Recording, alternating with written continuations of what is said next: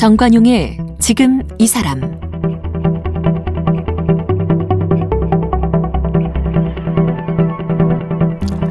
여러분 안녕하십니까 정관용입니다.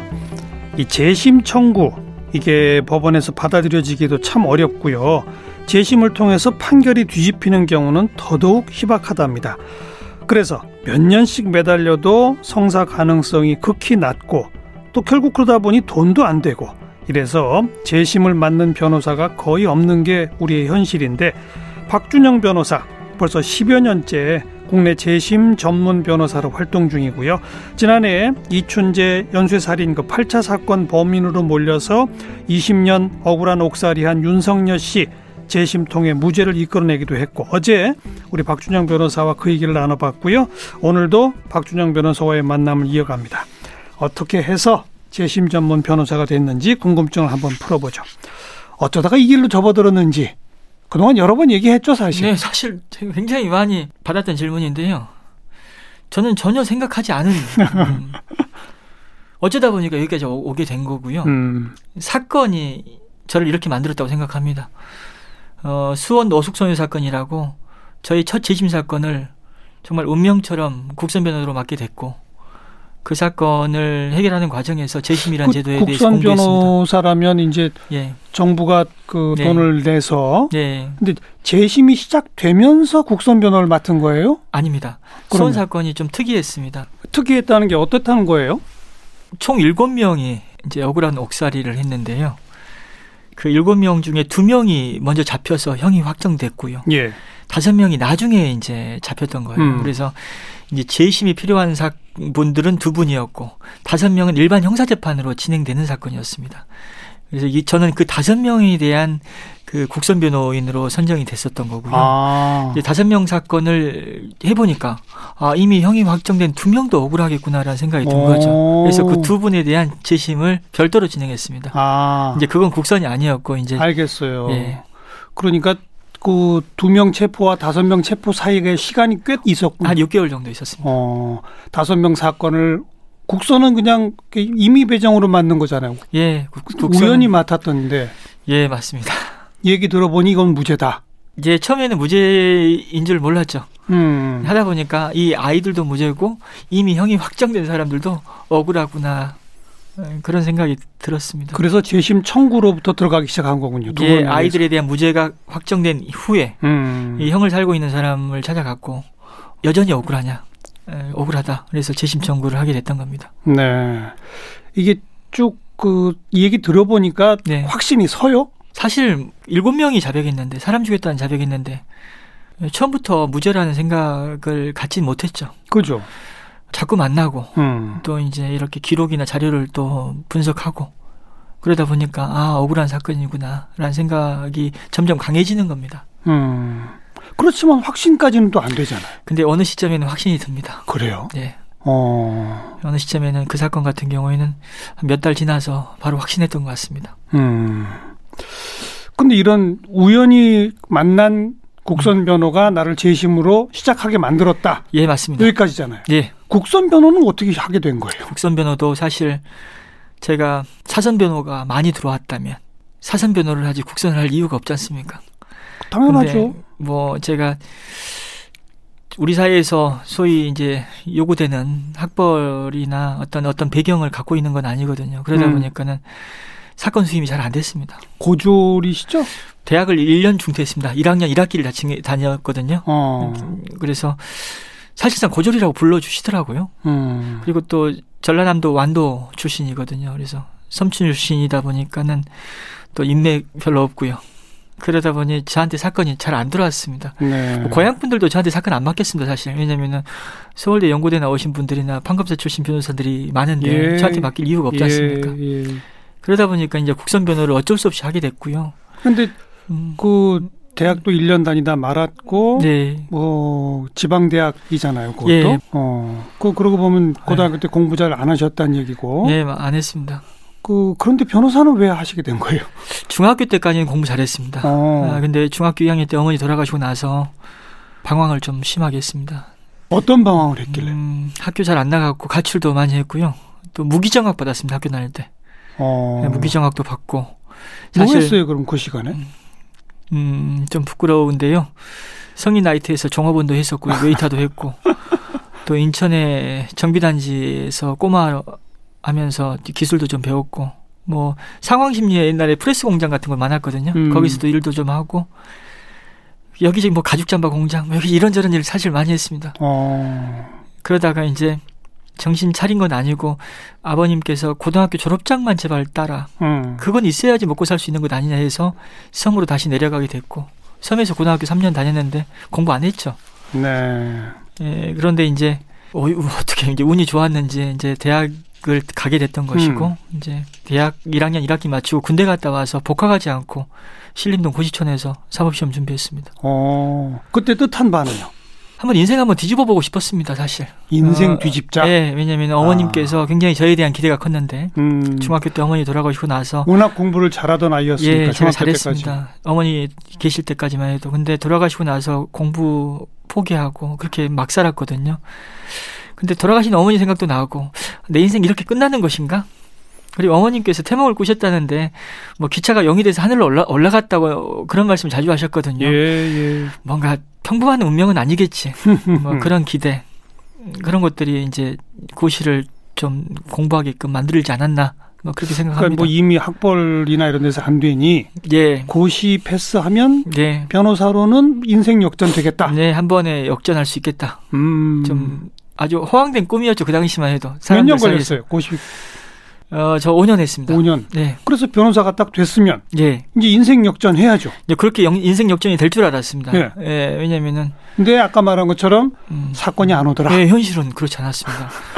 저는 뭐 한때 섬에서 사법 시험에 합격했고 이제 고등학교 졸업한 게 사실상 졸업 기준으로 전부다 보니 많은 분들이 아, 제2의 노무현이다라는 그런 얘기까지 저한테 예, 예. 해주셨거든요. 그래서 근데 아, 노무현 전 대통령 명문 상고 예, 출신. 네, 명문 상고 출신이죠. 명문 상고 출신은 또 그 인맥이 있잖아요.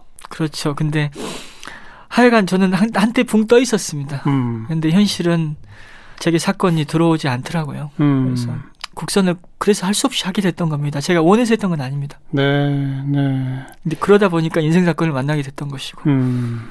그래서 그... 이런 얘기 자주 합니다. 뭔가 좌절이라는 것도 길게 봐야 되는 것 아닌가라는 생각합니다. 네. 네. 그렇게 해서 우연히 만난 그 사건 재심까지 해서 끝내는데 몇 년 걸렸어요? 처음 시작할 때만 해도 1, 2년이면 끝날 줄 알았는데 최종적으로 총 7명이 다 재심을 통해서 무죄 받기까지는 한 5년 이상 걸렸던 것 같습니다. 음. 2013년에 끝났으니까요. 음. 근데 5년 동안 일만 했던 건 아니고요. 근데 어쨌든 네. 그 절차 하나 시작해서 마무리까지 기본 그 정도 걸리는 거 아닙니까? 맞습니다. 그 다음 사건이 약촌 오거리? 그 다음 사건이 약천오리 사건을 맡았습니다. 그게 영화 재심의 배경이 예, 그 모티브가 된 사건입니다. 음. 2000년에 발생했던 살인 사건이고 택시 기사가 돌아가셨고 그 택시 기사를 살해했다는 이유로 그 당시 15살 소년이 10년 살았습니다. 근데 그 사건 진범이 따로 있었고 그 진범이 지금 다시 잡혀서 징역 15년 받고 복역 중입니다. 네. 이것도 재심해서 무죄까지 다 났죠. 네, 재심을 통해서 무죄 나오고 진범이 잡혀서 지금 처벌받았습니다. 이건 몇 년 걸렸습니까? 이 사건은 2010년 7월경에 사건을 접했고요. 재심 개시 결정과 무죄 판결 2016년에 끝이 난 사건입니다. 하하. 네. 그러니까 기본이 5년 6년이에요. 물론 5년 6년 동안 일만 한 건 아닙니다만 물론 긴 시간이 소요되는 건 맞습니다. 근데 이제 화정 사건은 이춘재의 자백이라는 극적인 정말 계기가 되다 보니 네. 그냥 너무 짧게 끝난 거죠 사실. 음. 너무 짧았다는 것도 당사자 입장에서 굉장히 가혹한 얘기일 수 있겠지만 상대적으로 짧게 걸렸습니다. 보, 통 이제 재심을 해야 되겠다 이거는 예, 예. 약촌오거리 사건 같은 경우 예. 그런 판단이 딱 올 때까지도 우선 시간이 꽤 걸리죠. 음, 근데 억울하다는 얘기를 듣고 들어서 그런 판단은 좀 빨리 내리는 편입니다 사실. 어. 왜냐하면은 어, 어떻게 억울하다는 걸 그렇게 성급하게 음. 너무 짧지 않냐 그 판단이 그렇게 비판하시는 분들도 계시는데 억울하다라고 오랫동안 일관되게 주장해 왔다는 사실이 상당히 중요하거든요. 음. 그리고 또 그런 억울함을 주장하는 과정에서 함께한 사람들이 있다. 언론이 있었다. 이 사실도 굉장히 의미가 있거든요. 예, 그래서 예. 그런 사실의 힘에 저는 의미 부여를 많이 하는 편입니다, 사실. 음. 그리고 만나서 얘기를 들어보면 또 때로는 어떤 의심되는 지점을 막 추궁하듯이 묻기도 하거든요. 그래야 되겠죠. 예. 그렇게 어. 서로 대화를 주고 받다, 받다 보면, 보면 음. 아 정말 억울하구나라는 네. 생각이 듭니다. 네. 네. 그러나 이미 경찰 검찰 재판 과정에 네. 유죄 확정까지 나올 만큼 저쪽은 음. 어마어마한 자료를 갖고 있잖아요. 근데 또 그 기록을 보면 음. 참 증거 조사나 이런 것들이 너무나 형식적이었구나. 아, 허술해요. 허술하고 허점이 보이는 많이 보입니다. 허점이. 어... 그래서 이런 생각 해봐요. 과학이 갈수록 발달되듯이 증거의 수집이나 증거 조사, 사실 심리의 어떤 능력도 점점 발달되어 온 것 같다는 생각이 듭니다. 그러니까 십수년 전, 이 삼십 년 전에 어떤 검사 판사의 어떤 수사와 재판이라는 것이 지금의 어떤 잣대로 놓고 본다면은 허술했다. 정말 허술해 있을 수 있습니다. 어. 그런 사건들이 있습니다. 네, 예. 네. 대충 대충 넘어갔을 수도 있어요. 그랬을 수도 있습니다. 그 어떤 권위에 의해서 음. 사람을 또 함부로 판단했을 수 있다. 음. 그리고 이렇게 허위자백이라는 게 있을 수 있다라는 사실도 그때는 몰랐거든요. 아무리 뭐 때리고 했다 하더라도 사람 죽였다는 자백을 어떻게 쉽게 할 수 있냐라는 예. 어떤 경험해 보지 못했기 때문에 예, 예. 예, 그렇게 판단했을 수도 예. 있습니다. 어제도 우리 그런 얘기 잠깐 나눴습니다만 네. 또 대체로 그런 분들이 뭐 학력이 낮고 네. 지체 장애나 정신 장애도 약간씩 있고 네. 뭐 이런 분들의 경우 네. 그 그런 분들의 경우 그냥 자백을 했고 네. 제대로 자기 변호도 못 하고 네. 그러니 검사도 판사도 그냥 아유 그냥 대충 넘어가 버리는 거 아닐까 몰라요. 그런 생각도 하는 것 같아요. 음. 그러니까 처음부터 범인으로 아, 범인이 아닌데 범인으로 몰아갔다라기보다는 어느 시점에는 의심을 할 수 있는데 이것도 네 운명이야. 음. 네가 이미 자백해 왔잖아. 음. 자백이 뭐 어떤 강압 수사에 의한 것이다라는 걸 너가 지금 입증 못 하고 있잖아. 그냥 거기 들어가서 사는 것도 그 나쁘지 않을 것 같아. 뭐 그런 생각을 하면서 밖에서 힘들게 사느니 예 그런 어. 생각을 하면서 그냥 어쩔 수 없다라고 그냥 사건을 그렇게 규정 짓고 그렇게 허, 형식적인 판단을 할 수, 아, 했을 수도 있다고 생각합니다. 예, 예. 저도 사실 때로는 변호를 하는 과정에서 어떤 저의 어떤 잘못이나 이런 것들을 느끼거든요. 음. 그럴 때는 그걸 합리화하려고 예를 쓴단 말입니다. 근데 검사 판사 그러지 않았겠어요. 그러네요. 예. 그런데 이제 이걸 뒤집으려면 예. 어쨌든 뭐 주변 사람들의 도움도 있고 아까 뭐 언론도 그동안 자료 축적해 온 게 있으면 그런 것도 도움 받으나 어쨌든 사건의 실체를 변호사가 규명해 내야 되는 거 아닙니까? 이 네. 사람은 네. 범행을 네. 저지르지 않았다는 실체를. 네, 변호사와 또 함께하는 사람들이 그게 어렵죠. 사실 쉽지는 않습니다만 음. 지금까지는 참 많은 분들의 도움이 있었습니다. 언론, 시사 프로그램의 관계자분들, 작가나 네, PD분들이 많이 네. 도와주셨고 또 많은 분들 용기 내에서 증언해 주신 분들이 있었고 예. 뭐 여러 어떤 여러 도움이 있었습니다. 예. 근데 이제 뭐 제가 변호인이다 보니까 제 어떤 활동이 많이 부각된 부분이 있죠. 음. 네. 수원 그 노숙소녀 살인 사건으로 예. 우연히 시작되고 그다음 예. 약촌오거리 사건. 예. 그다음은 또 뭐였죠? 삼례 나라 슈퍼 사건이라고요. 삼례 나라 네, 슈퍼. 마찬가지로 맞아요. 진범이 따로 있는 사건인데 음. 지적 장애가 있던 분들 약자 세 분이 억울하게 누명을 썼고 네. 진범이 또 세 사람이 따로 있 었던 사건인데 음. 그 사건은 진범이 나타나 가지고 내가 진범 맞다. 그리고 고백한 사건이기도 그렇죠. 합니다. 네. 이거 그 이것도 다 재심에서 끝났죠. 네, 무죄. 무죄 받았습니다. 어, 그리고 이제 지난해 윤석열 씨 사건까지 예. 화성 8차까지 예. 네건 승소가 끝난 거네요. 예, 무죄가 끝난 겁니다. 음. 근데 그 첫 번째 우연히 만난 사건 이후의 사건들은 예. 어떻게 하게 된 거예요? 음. 이제 하나가 유명해지니까 자꾸 찾아온 네. 거예요? 그렇게 들어온 겁니다. 아. 수원 사건, 수원 사건의 대법원 판결 선고일 다음 날 신문 기사를 보고 음. 어, 저를 찾아왔던 저에게 연락을 주셨던 기자분이 약촌오거리 사건을 소개시켜 줬고요. 아. 약촌오거리 사건을 재심 준비하는 과정에서 자료를 수집하는 과정에서 삼대 나라 슈퍼 사건을 알게 됐던 것이고 네. 또 화성 사건 같은 경우도 어찌 보면은 저의 어떤 지난 어떤 재심 활동을 그렇죠. 보고 음. 기자분들을 통해서 예. 연결이 됐던 것이고 예. 그렇게 다 그, 거기서 이제 딱 그 두 번째 네. 그러니까 수원 사건 대법 판결 난 그 다음 날 찾아온 약촌오거리 예. 이거를 맡은 게 사실은 문제예요. 왜요? 그 앞에 수원 사건 하는데 5년 걸렸잖아요, 아, 사실. 예. 그리고 돈 돈 돈 안 됐잖아요. 근데 저 사람들이 오해하시는 그두 번째 그 다음 날 찾아온 걸 왜 맡았어요? 사람들이 많이 오해하세요.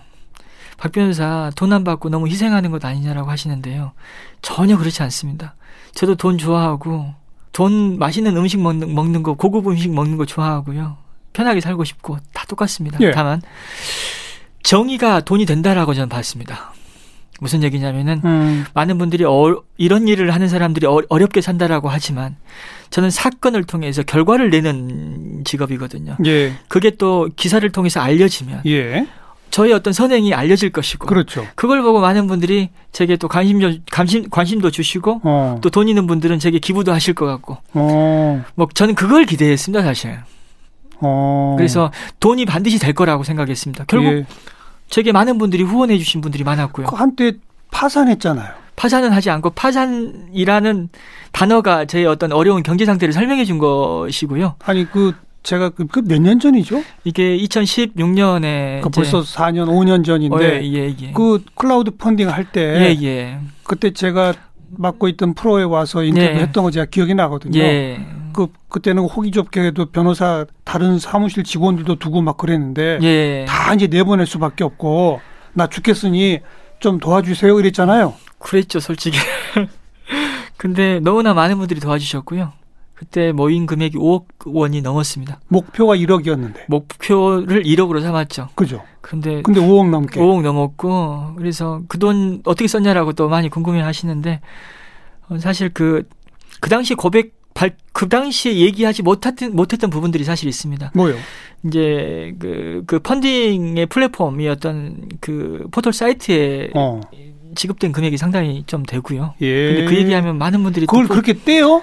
예, 좀 많이 뗐습니다. 이런. 그리고 또 아니 예. 포털 사이트도 기부를 해야지. 근데 또 거기서 또 먹고 살아야 되니까요. 그래서 그리고 근데 그 돈이 얼마 갔다는 얘기는 참아 못하죠. 왜냐면은 음. 또 많은 비난이 쏟아질 것 같으니까 또 또 기부하신 분들한테 지급됐던 책값도 굉장히 많았고요. 또 세금도 내고 또 이제 같이 기획을 그 진행했던 기자분 받으면 또 세금 내요? 네, 세금도 정상적으로 냈습니다. 어. 그리고 함께 기획을 진행했던 기자분에게 지급된 돈도 상당히 많았습니다. 그런데 어. 그 얘기를 하면 또 기자분이 또 오해 를 받으니까 그래서 얘기를 못했던 부분이 있고요. 음.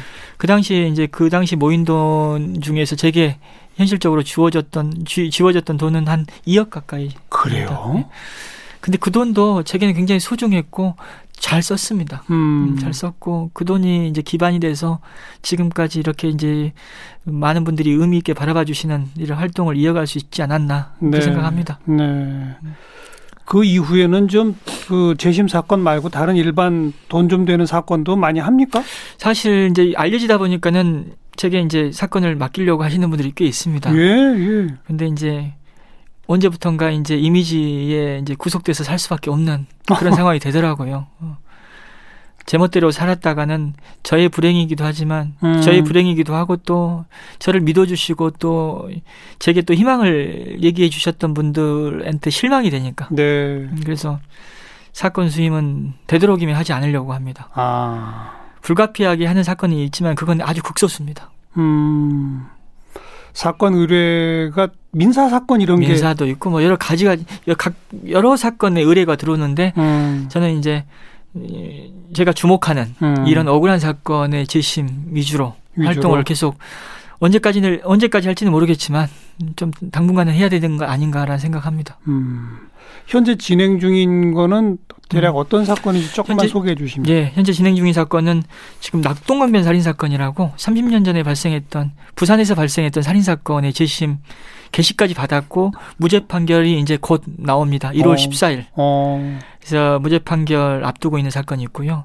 또 재심을 준비하고 있는 사건들이 몇 건 있습니다. 네. 작년에 그 보위사령부 직파간첩 무죄가 확정이 됐거든요. 어. 어. 근데 그 무죄 확정 이후에 국정원에서 어, 탈북민 간첩 사건을 전수조사하겠다라고 TF 구성하겠다라는 보도가 나왔습니다. 예, 예. 제가 변호했던 사건 중에 억울하게 유죄받은 사건이 있거든요. 그, 그런 사건들 재심을 좀 더 진행하고 싶습니다. 음. 그래서 북한 이탈 주민 중에서 억울하게 옥살이 하신 분들이 있거든요. 간첩 혐의를 받고 그런 분들 재심도 좀 하고 싶고 또 뭐 여러 건 준비는 하고 있는데요. 더 일을 해야 됩니다. 그래서 지금 말씀드리기에는 좀 굉장히 알겠습니다. 부끄럽습니다. 우리 이제 박준영 변호사와 얘기를 하다 보면 제가 이제 꼭 강조하고 네. 싶은 게 네. 그동안 대한민국에서 이제 이른바 공익변론 네. 이렇게 말하면 대체로 첫 번째가 시국 사범들. 예. 과거 민주화 운동 때 뭐 붙잡혀 가서 억울하게 고문당하고 또 간첩 조작당하고 뭐, 뭐 이런 이런 건으로 이제 우선 떠올리고요. 두 번째는 노동자들을 도와주는 뭐 이런 분들 음. 이렇게 도우리고 보통 떠올리고 이러지 않습니까? 대체로 네. 좀 정치적 의미, 사회 경제적 의미가 큰 네. 그런 데서 좀 고통 함께 하는 공익 변호사 보통 그런 얘기를 하는데 예. 지금 우리가 지금 다루고 있는 윤석열 씨 사건, 예. 약천오거리, 예. 삼뭐 이런 부분들은 다 약간 뭐 장애도 있고 예. 어렵고 그, 그런 분들 네. 그런 분들이 형사 사건의 살인범으로 네. 억울하게 옥살이 한 분들 예. 이런 분들 도와온 변호사들이 그동안 없었잖아요. 계셨을 수도 있겠지만 또 부각이 잘 안 된 것 같기도 하고 음. 하지만 많이 없었던 건 사실이죠. 네. 근데 구조적으로 그럴 수밖에 없는 어떤 한계가 있는 거 아닙니까? 예, 이분들이 제가 진행했던 재심 사건을 좀 돌아보면 저를 찾아왔던 분들이 아니거든요. 그러니까요. 예. 그냥 억울하지만 어쩔 수 없다라고 살아가신 분들이 많 있습니다. 그러다 보니까는 변호사들이 관심을 갖지 못했던 부분도 있는 것 같고 또 정치적인 어떤 의미가 있으면은 정치권이나 이런 시민단체가 개입을 하는데 또 그런 의미도 없다 그렇죠. 보니까 철저히 혼자인 분들 그런 그런 것 같기도 하고 그렇습니다. 좀 아쉬운죠 아쉬운 부분이죠. 예. 어찌 보면 정말 동지도 없고 모두 없어서 우리 사회가 제일 먼저 돌봐야 되는데 예. 가장 먼저 잊혀진 분들 아닐까요? 예, 지워진 사람들이라고 얘기할 수 있습니다. 음.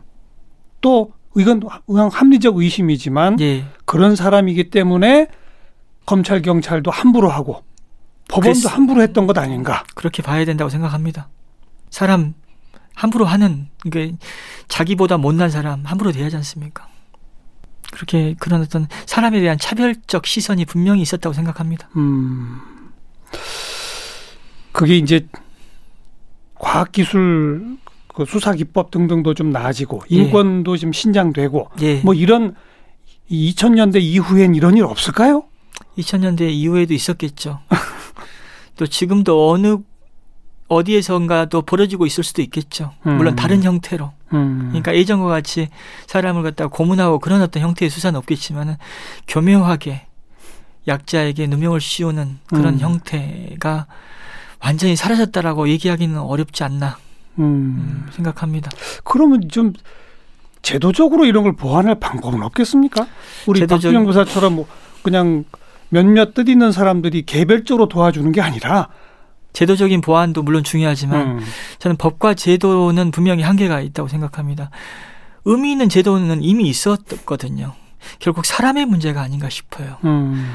사람에 대해서 사람 인간의 존엄에 대해 생각하고 차별적 시선에 대해서 고민하고 그리고 법과 제도의 어떤 취지대로 운영하는 그 사람이 해야 될 일이라고 저는 생각합니다. 네.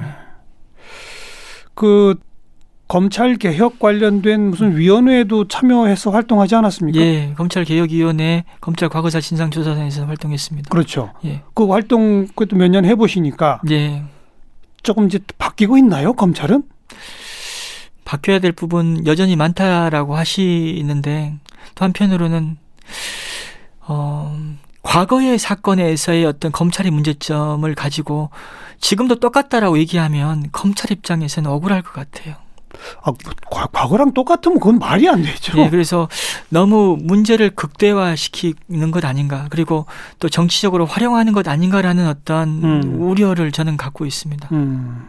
그러니까 많이 달라지고 좋아진 것 분명히 예. 인정합니다. 그러나 예. 예. 아직도 변하지 않은 잘못이 있다면 고쳐야 되는 거 아니겠어요? 예, 맞습니다. 음. 고쳐야죠. 그리고 여전히 개혁이 필요하다고 생각하는데 저는 이런 생각도 가끔 해봐요. 똑똑한 사람들이 할 수 있는 일이 있거든요. 예. 제가 사법시험 합격했지만 거의 연수원에서 꼴등이었습니다. 공부를 나름 한다고 했지만. 음. 근데 정말 성적이 좋은 사람들이 판검사 하거든요. 그 판검사들의 어떤 능력을 우리 사회를 위해서 정말 그들이 잘 쓰게끔 만들어주는 거 필요하거든요.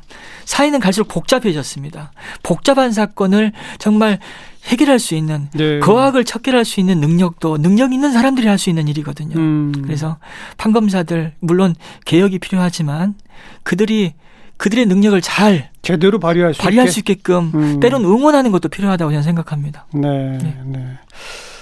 앞으로 계속 재심 쪽으로 하실 거죠? 언제까지가 뭐, 될지는 모른다고 아까 하시긴 했는데. 사실 뭐 제 관심은 코로나 이후에 경제적으로 어려워지는 사람들이 많을 것 같은데. 그렇죠. 그분들의 어떤 그 가정의 아이들, 음. 그 아이들의 어떤 방황, 음. 이런 문제에 접근하고 싶습니다, 사실. 오. 네, 재심보다는 사실. 오. 그런 일을 하고 싶고 그런 일을 하는 단체를 좀 작게나마 만들어 봐야 되는 것 아닌가. 예. 그런 생각을 갖고 있습니다. 아니, 그, 그거는 과거부터 경제적으로 어려운 가정 아이들, 네. 학교 밖 아이들 돕는 네. 이런 단체들 여럿 있어요. 근데 현실적으로 이렇게 그 아이들이 저지르는 어떤 사건들, 음. 사건을 돕는 그런 단체는 아. 많이 부족합니다. 아, 그러니까 네. 그냥 학교 밖 아이들 이 정도가 아니라 예. 거기서 범죄자까지 돼버린. 예. 아. 최근에 이런 전화 받았거든요. 너무 경제적으로 힘든 것도 슬픈데 아이까지 방황하니까 어쩔 줄 그렇죠, 모르겠다라는 그렇죠. 거죠. 어. 그래서 그 아이들을 우리가 보살펴야 되는 것 아닌가. 예, 예. 그래서 그런 일을 좀 해보고 싶습니다, 사실. 청소년 범죄, 예. 뭐 상담 지원 뭐 이런? 예, 상담 지원 그리고 때는 법원의 재판까지도. 예. 그렇군요. 범죄자이긴 하지만 아이들이기 때문에 우리가 얼마든지 보듬어 줄 수 있거든요. 음. 예. 또그 아이들의 방황을 그 아이들의 문제로만 볼 수는 없거든요. 네. 가정과 사회의 문제가 결합되어 네. 있다 보니까. 네. 그 소년 재판 전담해서 천종호 판사, 예, 그리고 호통 판사 있잖아요. 예, 맞습니다. 그분하고 어떻게 손잡고 같이 네, 우리 천 판사님이 하시는 일을 밖에서 좀 돕고 싶다. 어. 그런 어떤 걸로 알아주셨으면 좋겠습니다. 네, 활동 영역을 점점 넓혀 가시네. 아니, 근데 재심을 접고 가야 되는 것 아닌가? 제 맞는 제 역량에 맞는 일을만 하고 싶습니다 사실 너무 음. 넓히고 싶은 생각은 없습니다. 알겠습니다. 앞으로도 아무튼 음. 의미 있고 예. 또 우리 사회 꼭 필요한 일들 예. 해주시기 부탁을 드릴게요. 감사합니다. 네.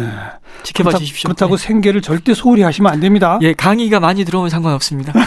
강연. 강연. 예. 아 근데 코로나 때문에 요새 강연도 그러니까요. 많이 답답합니다 사실.